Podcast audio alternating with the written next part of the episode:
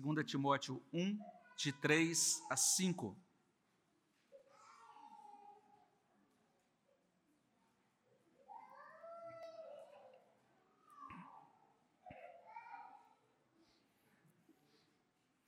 Você que está em casa também é convidado a abrir a sua Bíblia nesta passagem, 2 Timóteo, capítulo 1, de 3 a 5. E nós vamos ler juntos. O texto está projetado aí na frente, né? A gente tem a oportunidade de ler juntos. Vamos ler a uma só voz esse trecho da palavra de Deus. Leiamos. Dou graças a Deus, a quem, desde os meus antepassados, sirvo com consciência pura porque sem cessar me lembro de ti nas minhas orações, noite e dia. Lembrado das tuas lágrimas, estou ansioso por ver-te, para que eu transborde de alegria pela recordação que guardo de tua fé sem fingimento, a mesma que primeiramente habitou em tua avó Lloyd e em tua mãe Eunice, e estou certo de que também em ti. Senhor, fala aos nossos corações, abençoa, Senhor Deus, as nossas vidas. Te louvamos por esta manhã, suplicamos a graça, a bênção do Senhor sobre nós, que o Senhor repreenda o inimigo e ajude, ó Pai, para que teu Espírito realmente confirme a tua palavra no nosso coração, no nome de Jesus. Amém, Senhor Deus.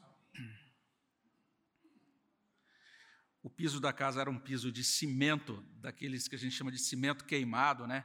Outros popularmente chamavam aquele tipo de piso de piso de vermelhão. E, e eu vi aquela senhora curvada, usando também o um equipamento muito tosco, que naquela época era chamado de escovão, é, polindo aquele piso. E ficava de tal maneira que a gente olhava, dava para ver o reflexo de tão limpinho, de tão é, bonito que ficava.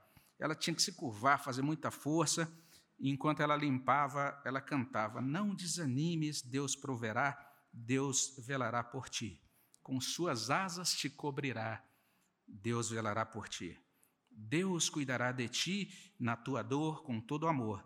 Jamais te deixará, Deus cuidará de ti. Essa é uma das lembranças que eu tenho da minha mãe. E que precioso. Sempre que eu canto esse hino, lembro da minha mãe, às vezes, lá no fundo do quintal, gostava cantava alto que só. Mas que coisa abençoada. Não desanimes, Deus proverá. A minha mãe viveu isso, ela contou com a provisão divina desde sempre. E talvez, especialmente quem sabe você que ouve aí de casa, né, seja um cristão de primeira geração ou alguém aqui que tenha vindo de um lar é, em que você foi o primeiro a professar a fé em Cristo. Sua mãe, quem sabe, seus pais não tiveram essa mesma profissão de fé, essa mesma crença, mas é bem provável que se você pensar bem, talvez aí você vai notar que a fé que você abraça hoje é tanto uma obra graciosa, soberana de Deus, que veio e realizou aquela grande intervenção na sua vida, na sua história, mas também é uma fé que a gente pode dizer assim, foi herdada ou dos seus pais, ou dos seus avós. Isso é algo realmente muito precioso. O texto que nós lemos fala sobre isso, e Paulo escreve essa carta, cumprimenta o destinatário, que é Timóteo. Timóteo é alguém muito querido por Paulo. Paulo considera Timóteo seu filho na fé, você pode conferir aí no verso 2 desse mesmo capítulo. E ele registra a sua saudade, né? ele sentia muita saudade daquele amigo, daquele irmão na fé, e aqui a Escritura fala sobre isso, sobre a amizade né, de Paulo com Timóteo. É, também o texto vai falar sobre família, como a gente vai prestar atenção, vai perceber daqui a pouquinho. E o texto também vai falar sobre fé, essas coisas todas entretecidas aqui, entremeadas. É uma passagem tão curtinha, né, tão simples, mas ela é muito cheia de significado, especialmente porque hoje a gente sempre é inclinado a considerar a fé unicamente como algo pessoal e individual. Né, a gente diz, fé é algo individual, é algo pessoal. E não é errado a gente dizer isso, como a gente vai perceber. Mas quando a gente olha para 1 Timóteo, a 2 Timóteo 1, de 3 a 5, a gente pode afirmar duas coisas que é, o texto traz aqui para a gente. A primeira delas, que a fé de Paulo foi a fé dos seus antepassados. Verso 3, Paulo vai mencionar isso. Ele vai dizer: Olha, eu sirvo a Deus, né? E ele vai dizer: Eu estou fazendo da mesma maneira como serviram ou como eh, fizeram os meus antepassados, aí no verso 3. Em segundo lugar, a gente vai ver nesse texto que com Timóteo era muito semelhante. A fé de Timóteo era a fé da sua mãe e também a fé da sua avó. Coisa muito simples, coisas muito simples mostradas aqui para a gente. Né? Então a gente pode ver isso, que a fé de Paulo foi a de seus antepassados. É o primeiro ensino trazido para a gente. Basta olhar para o verso 3, especialmente no início, ele começa dizendo isso, né? Dou graças a Deus, a quem desde os meus antepassados sirvo com consciência pura. Olha só que interessante o que Paulo diz. Ele não crê de uma maneira abstrata, porque tem muita gente que diz, creio em Deus, mas isso fica só no terreno ali da abstração, da teoria, né? Creio em Deus, mas aquilo não afeta a vida prática. Para Paulo não era assim. Paulo dizia: Eu creio em Deus, eu dou graças a Deus. Ou seja, a fé de Paulo, ela se expressava em forma de gratidão. Então não é só dizer que crê, mas você se apresentar diante desse Deus e dizer: Deus, obrigado por quem o Senhor é, por, pelo que o Senhor faz. Né? Obrigado a Deus pelas bênçãos que o Senhor tem derramado sobre a minha vida. Obrigado porque o Senhor tem sido um Deus salvador, um Deus presente, não é? Então a fé genuína, ela sempre vai enxergar no Senhor não uma abstração, não um, um referencial teórico, mas uma pessoa, um ser, o Pai Celestial, de onde defluem todas as boas dádivas. Paulo então podia dizer isso, ele dizia com clareza: dou graças a Deus. Veja só, essa era a relação de Paulo, e aqui no caso, Paulo está agradecendo a Deus, especialmente pela vida de Timóteo, não é como a gente vai entender melhor. Mas é interessante que o texto vai dizer isso. A fé de Paulo é a fé dos seus antepassados. Ele diz: A quem, desde os meus antepassados, sirvo com consciência pura. Outra tradução diz assim: é, Dou graças ao Deus que sirvo com a consciência limpa, como o serviram os meus antepassados. Então, isso é digno da nossa atenção. Nós temos aqui algumas palavras que Paulo usa, por exemplo, ele vai usar uma expressão, a expressão consciência pura, depois vale a pena você ler as cartas de Paulo a Timóteo, ele vai várias vezes, várias vezes referir-se à consciência. É bem interessante esse interesse de Paulo aqui. A gente vai encontrar algo muito semelhante em 1 Timóteo 3, 9. Lá ele vai falar de consciência limpa, mas apesar das palavras diferentes, lá no, no texto original ele está usando as mesmíssimas palavras. É? Ele usa essa palavra consciência, que sinaliza para aquilo que os antigos chamavam de alma, e que tem a ver com, aquela, com aquilo que atualmente, né, de forma mais, mais é, esclarecida pela ciência, é explicado como essa faculdade psicológica que distingue entre o certo e o errado. Aquilo que outros chamariam também de sensibilidade moral. A sensibilidade moral, quando Paulo pensava no certo e no errado, ele podia dizer: minha consciência está limpa, minha consciência está pura. Olha só que interessante ele dizer isso. É, mas tem outra palavra que ele usa aí, é, é o verbo servir. A quem sirvo com consciência pura. E o verbo servir aí é um verbo muito importante no Novo Testamento, porque ele corresponde ao substantivo latria, de onde vem, por exemplo, a palavra idolatria, por exemplo. Né? É uma palavra que tem o sentido de realizar ritos religiosos como parte do culto. É uma palavra que significa literalmente adorar. Então, Paulo está dizendo: eu adoro a esse Deus, eu sirvo a esse Deus com a consciência pura. E é interessante que ele emenda, como fizeram os meus antepassados. Então, ele aprendeu isso de alguém. Olha só a influência dos antepassados de Paulo para a formação do caráter de Paulo, para a formação da consciência individual, formação da consciência religiosa, formação da consciência moral de Paulo, até o ponto dele poder distinguir entre o que é certo e é errado. E aí, se você quiser saber muito sobre moralidade, né, é, meu conselho, não precisa muito você ir lá nos livros de Aristóteles ou em todo o compêndio de filosofia é, estoica ou grega ou a filosofia moderna, basta lembrar dos conselhos da sua mãe. Ela dizia: meu filho, isso aí está errado.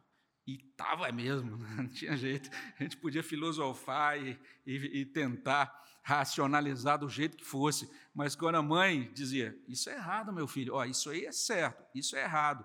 Olha só que sabedoria prática, não é? Então, Paulo foi constituído como uma pessoa, e isso tem a ver com os antepassados dele. Ou seja, existe uma herança que é passada de geração em geração, não é? Daí a paráfrase a mensagem que traz assim: dou graças a Deus por você, ao Deus a quem adoro com toda a minha vida, na tradição dos meus antepassados. Eu gosto muito dessa palavra tradição aqui incluída, né? não está lá no texto original, mas é trazida aí pela paráfrase, né?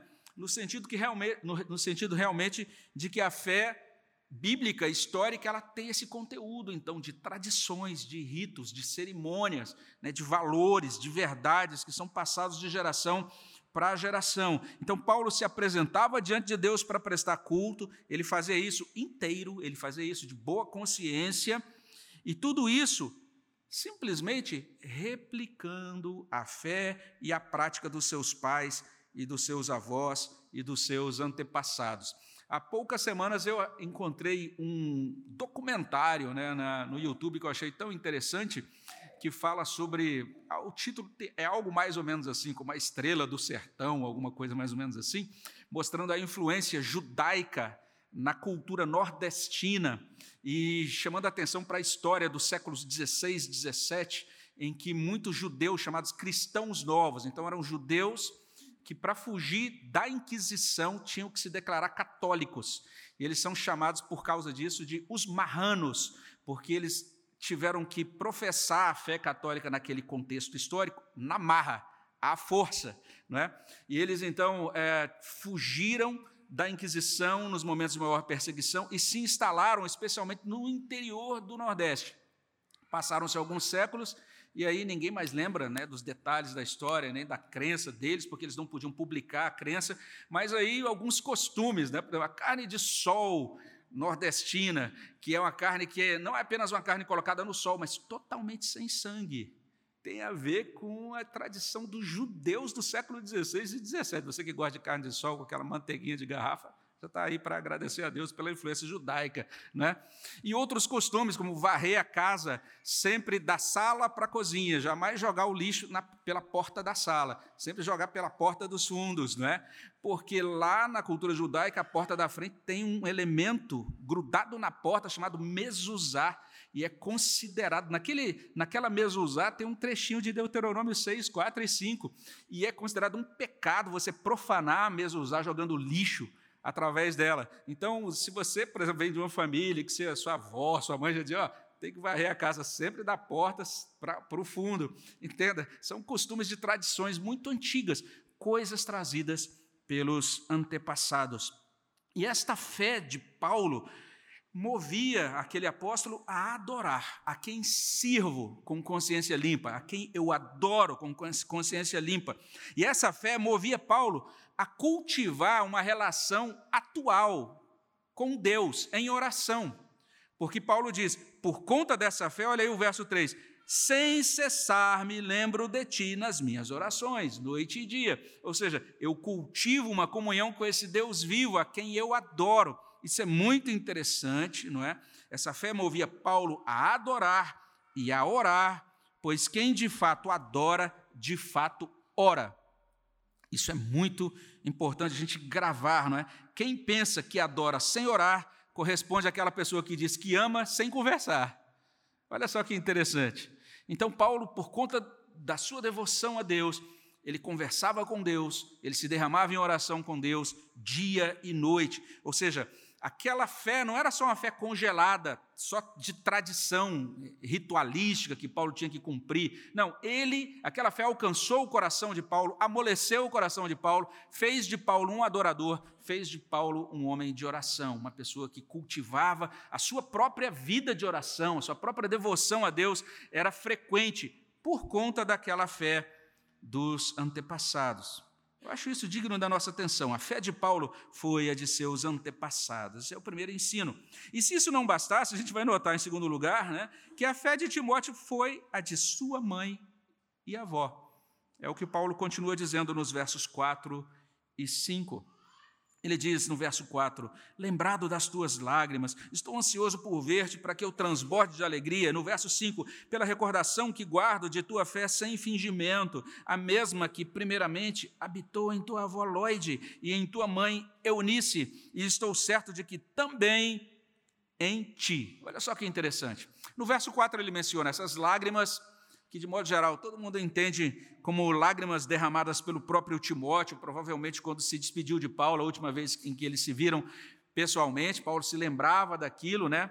A gente vai ver esse verso 4, o restante do verso 4, toda uma informação sobre o afeto de Paulo por Timóteo, que era o seu filho na fé. Isso é bem interessante, esse amor afetuoso, atencioso, desejoso de compartilhar momentos juntos. Mas no verso 5 a gente é informado sobre a fé de Timóteo. Paulo falou sobre a fé dele, verso 3, agora no verso 5, agora é a fé de Timóteo. E o que a gente aprende sobre essa fé aqui? Primeiro, é uma fé autêntica. Ele diz: Eu me lembro da tua fé sem fingimento. Olha que coisa interessante. Era uma fé verdadeira, não era fingida. Ele não era um hipócrita. Ele era um cristão de verdade, ele era um crente de verdade. Isso é bem interessante. Mas não é só uma fé autêntica. Preste atenção, a fé de Timóteo é uma fé herdada. Olha só que interessante. A mesma que primeiramente habitou em tua avó Lloyd e em tua mãe Eunice, e estou certo de que também em ti. Eu acho muito interessante, então, essas, essas linhas né, que são estabelecidas aqui na argumentação de Paulo. Ele vai dizer o seguinte: olha, olha só, lá atrás, meus antepassados, passado, presente, eu servindo e orando. Agora ele vai falar de Timóteo. Ele diz: Timóteo, olha agora a sua fé, olha para o seu passado, seus antepassados, sua avó e sua mãe. E agora, a fé em ti, sem fingimento, uma fé verdadeira, autêntica, em ti, no tempo presente. A gente lê algo sobre isso na paráfrase, a mensagem, mais uma vez citando aqui essa paráfrase, e lá a gente lê assim: essa lembrança preciosa me leva a outra, a, integridade de sua fé, uma fé rica, transmitida por sua avó Lloyd, à sua mãe Eunice e agora a você. Ou seja, Deus estabeleceu um pacto com Israel. Esse pacto foi atualizado nas vidas dos descendentes de Israel esse pacto alcançou o coração de uma mãe chamada Lloyd, e por meio desta mãe chegou ao coração da sua filha chamada Eunice, e através delas chegou ao coração do jovem Timóteo. Então, o fato de Timóteo, inclusive, não ser circuncidado, depois você pode conferir isso lá em Atos 16, né? Atos 16, 1 a 3 vai mostrar isso. Paulo, em determinado momento, resolve levar Timóteo para as viagens missionárias. Ele diz: Timóteo, você é grego, eu vou pregar em sinagogas, você então precisa passar pela circuncisão. E Timóteo tem que passar pela circuncisão. Isso indica que o pai de Timóteo, provavelmente então, não era um crente no Deus de Abraão. Então, quando a gente pensa na família de Timóteo, a gente já pode entender isso, né? Que lá atrás já existia isso, né? Um pai que não era crente, mas a mãe era. Então, por isso que ele não foi circuncidado segundo os rituais judaicos já na infância, não é?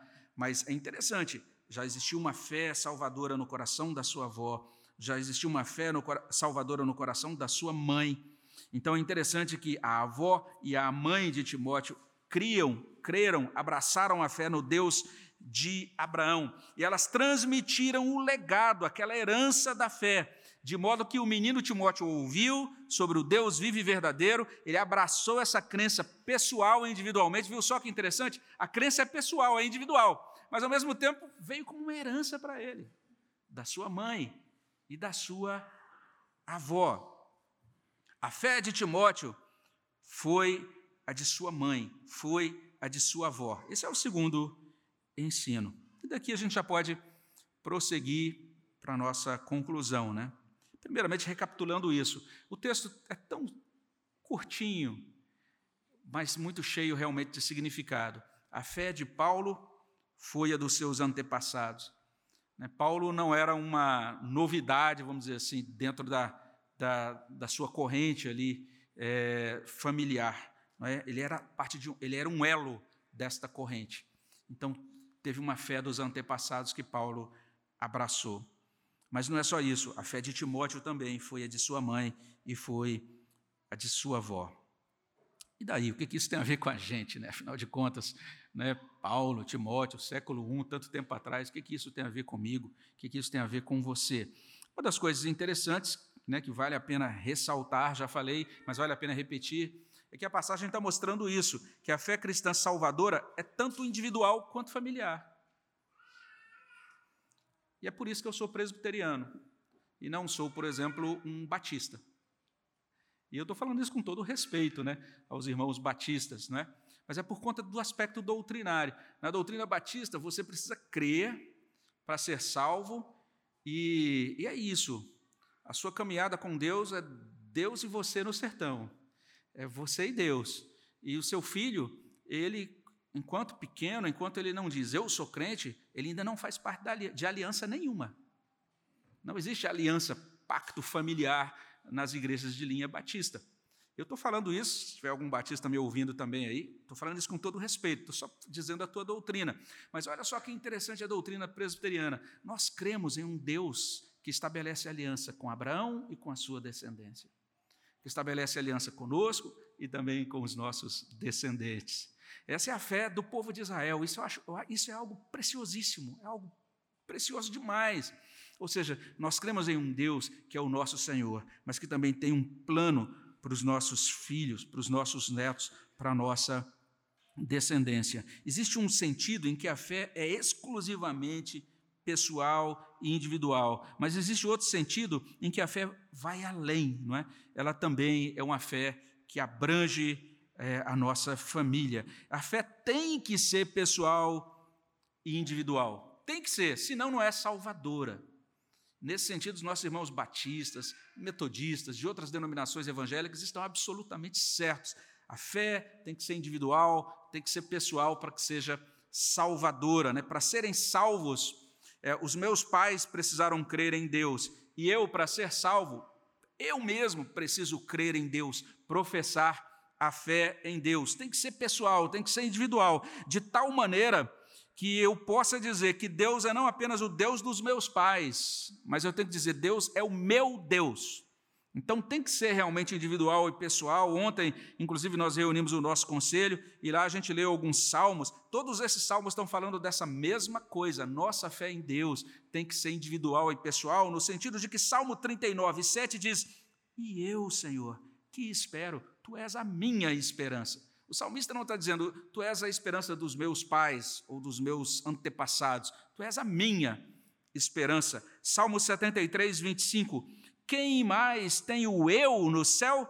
Não há outro em quem eu me compraza na terra. Olha só, fé pessoal, individual. Olha Salmo 142, 5. A ti clamo, Senhor, e digo: Tu és o meu refúgio, o meu quinhão na terra dos viventes.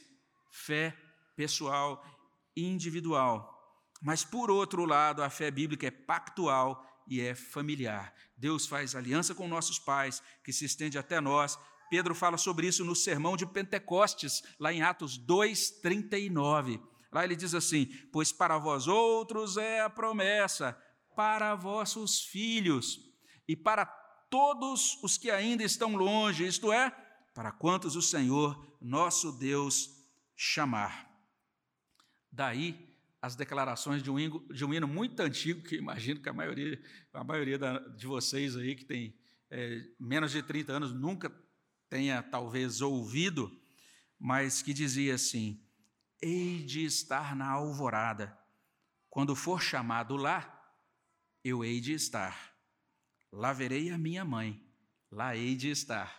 Lá verei também meu pai, lá hei de estar. Então, minha mãe cantou: Deus cuidará de mim. Olha só que interessante. E Deus cuidou, e Deus a salvou. Meu pai acreditou nessa mesma Bíblia, no mesmo Deus, e Deus o salvou. No dia da alvorada, eu vou ver a Deus, vou ver a meu pai e vou ver a minha mãe. Olha que coisa preciosa, a fé pactual, da aliança, a fé mostrada nas sagradas escrituras. É muito importante a gente pensar nesse ponto, porque a cultura contemporânea, ela se inclina a renegar o cristianismo dos antepassados.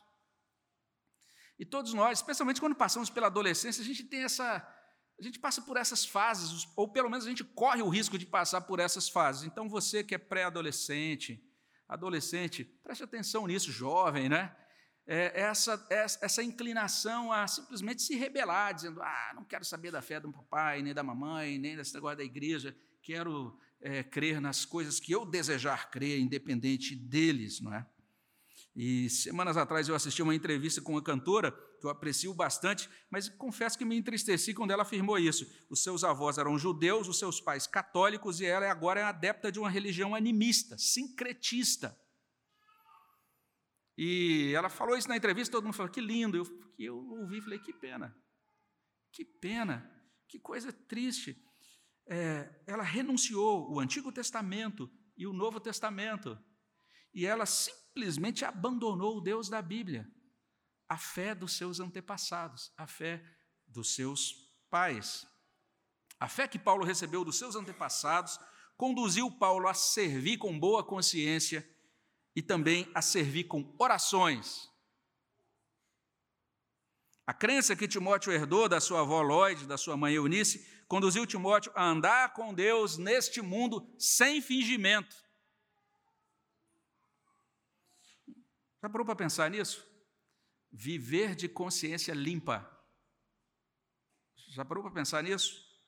Viver com autenticidade, sem fingimento. Podendo assumir-se como é, sem ter que esconder-se atrás de máscaras. Viver em comunhão com Deus, cultivar uma relação viva com o nosso Criador, com o nosso Pai Celestial em oração, com gratidão, com culto contar com boas amizades como essa. Paulo dizendo, Timóteo, estou doido para te encontrar, rapaz, estou com saudade, você até chorou quando a gente se despediu, eu estou morrendo de vontade de encontrar com você para a gente se alegrar de novo. Boas amizades, uma vida sem fingimento, uma vida de consciência limpa, uma vida de comunhão com Deus. Isso é que é vida. Olha só que coisa impressionante aqui em 2 Timóteo 1, de 3 até 5. Então você pode quem sabe até imaginar que a boa vida é a que renega a fé dos seus pais. Você que está me ouvindo em casa, talvez você esteja até hoje alimentando isso no seu coração. Ah, agora eu sou adulto, e agora a minha boa vida é essa que eu renego a fé dos meus pais. Não caia nessa, pelo contrário. Se a sua mãe professou a fé em Jesus Cristo nos termos do Evangelho, abrace a fé da sua mãe. Se a sua mãe abraçou a fé genuína evangélica, volte-se para a fé evangélica da sua mãe. Creia em Jesus, sirva ao Senhor com consciência pura e sem fingimento, assim como a sua mãe crê e serve, ou creu e serviu. Além disso, diante desse texto, em segundo lugar, a gente pode e deve agradecer a Deus por nossas mães. Então, Agradeça a Deus por sua mãe, agradeça a Deus por sua avó. Timóteo podia louvar a Deus por sua avó Lloyd e também por sua mãe Eunice. E todos nós podemos e devemos fazer isso. Então, você que foi criado na igreja, nunca se esqueça de agradecer a Deus por sua mãe, que apontou o caminho da fé para você, que arrumou você nos domingos para você vir aos cultos e à escola dominical, que acompanhou você lá no berçário, nas atividades de UCP, de adolescentes, de UPA, de mocidade. Agradeça a Deus por ela e agradeça a ela por Deus. Mãe, obrigado, a senhora me apresentou Deus. A senhora me motivou para Deus, a senhora me apontou Deus, a senhora me encaminhou para Deus. Expresse isso, aproveite o Dia das Mães, expresse isso por meio de palavras. Fale com ela sobre isso. Talvez você nunca tenha parado, porque a gente entra naquela roda viva e a gente às vezes não diz algumas coisas que a gente deveria dizer. Então a gente pode e deve dizer isso. Mãe, muito obrigado por se importar comigo a ponto de me apresentar Deus, de falar comigo sobre Deus, de orar a Deus em meu favor, de ser a minha mãe perante Deus. Em último lugar, a gente pode e deve agradecer a Deus por nossas mães. Agradeça a Deus por sua mãe, mesmo que a sua mãe não tenha sido nenhuma Lloyd nem Eunice. É isso. Talvez seu coração, malandro como é, já esteja esperneando e argumentando, né? Ah, pastor, o senhor está falando essas coisas sobre Lloyd, Eunice, olha que bons exemplos que elas deram para Timóteo, mas o senhor não conhece nem minha mãe nem minha avó. Se o senhor conhecesse, o senhor não estaria dizendo esse negócio, não. Porque a minha mãe é o motivo de eu gastar uma fortuna com terapia. Né? O senhor nem imagina as dificuldades que vieram, né? Ela errou demais, ela me machucou demais, não dá para perdoar, não dá para agradecer perdoe e agradeça. Expresse a ela por meio de palavras gentis, tanto o seu perdão quanto a sua gratidão. E quem sabe a partir disso, você não tem hoje mesmo, quem sabe, um almoço do Dia das Mães diferente, né? Vamos orar sobre isso. Senhor, obrigado pela tua palavra, obrigado pela tua graça, pela experiência que o Senhor concedeu a Paulo, a Timóteo, de poderem é, receber uma herança de fé por meio é, de seus familiares. Nós agradecemos por todos aqueles, ó Deus, a quem o Senhor concede essa, esse mesmo privilégio. Que o Senhor abençoe, ó Deus, e confirme essa fé verdadeira nos nossos corações. Nós pedimos, ó Deus, no nome de Jesus, que o Senhor também ajude aqueles que estão começando do zero agora, ou seja, que não tiveram essa herança de fé, mas que agora creem em Jesus, que eles possam, ó Deus, a partir de agora, na vida que assumem, é, também nas famílias, ó Deus, que constituem, é, possam então iniciar esse legado, essa boa tradição de confiança no Senhor, de serviço sincero ao Senhor, de caminhar com o Senhor, sabendo o que é certo, o que é errado, de consciência pura e purificada no sangue e sob a justiça de Cristo. Que o Senhor abençoe, ó Deus, para que os lares estabelecidos, naqueles que estão começando agora, possam começar agora, possam iniciar de fato essa história de andar com o Senhor neste mundo e de deixar para as gerações futuras um legado de fé sadia, um legado de confiança sincera no Senhor neste mundo. Ajuda-nos, ó Deus, a ter esta confiança, a termos nós mesmos, ó Deus, uma caminhada sincera diante do Senhor, sem fingimento, com as nossas consciências lavadas no sangue de Cristo com a nossa vida disposta a cultuar ao Senhor e também a orar ao Senhor. Abençoa, Senhor Deus, os nossos filhos, abençoa todos os filhos nesta manhã, abençoa todas as mães nesta manhã e muito obrigado por elas. Nós te agradecemos e te louvamos no nome de Jesus. Amém, Senhor.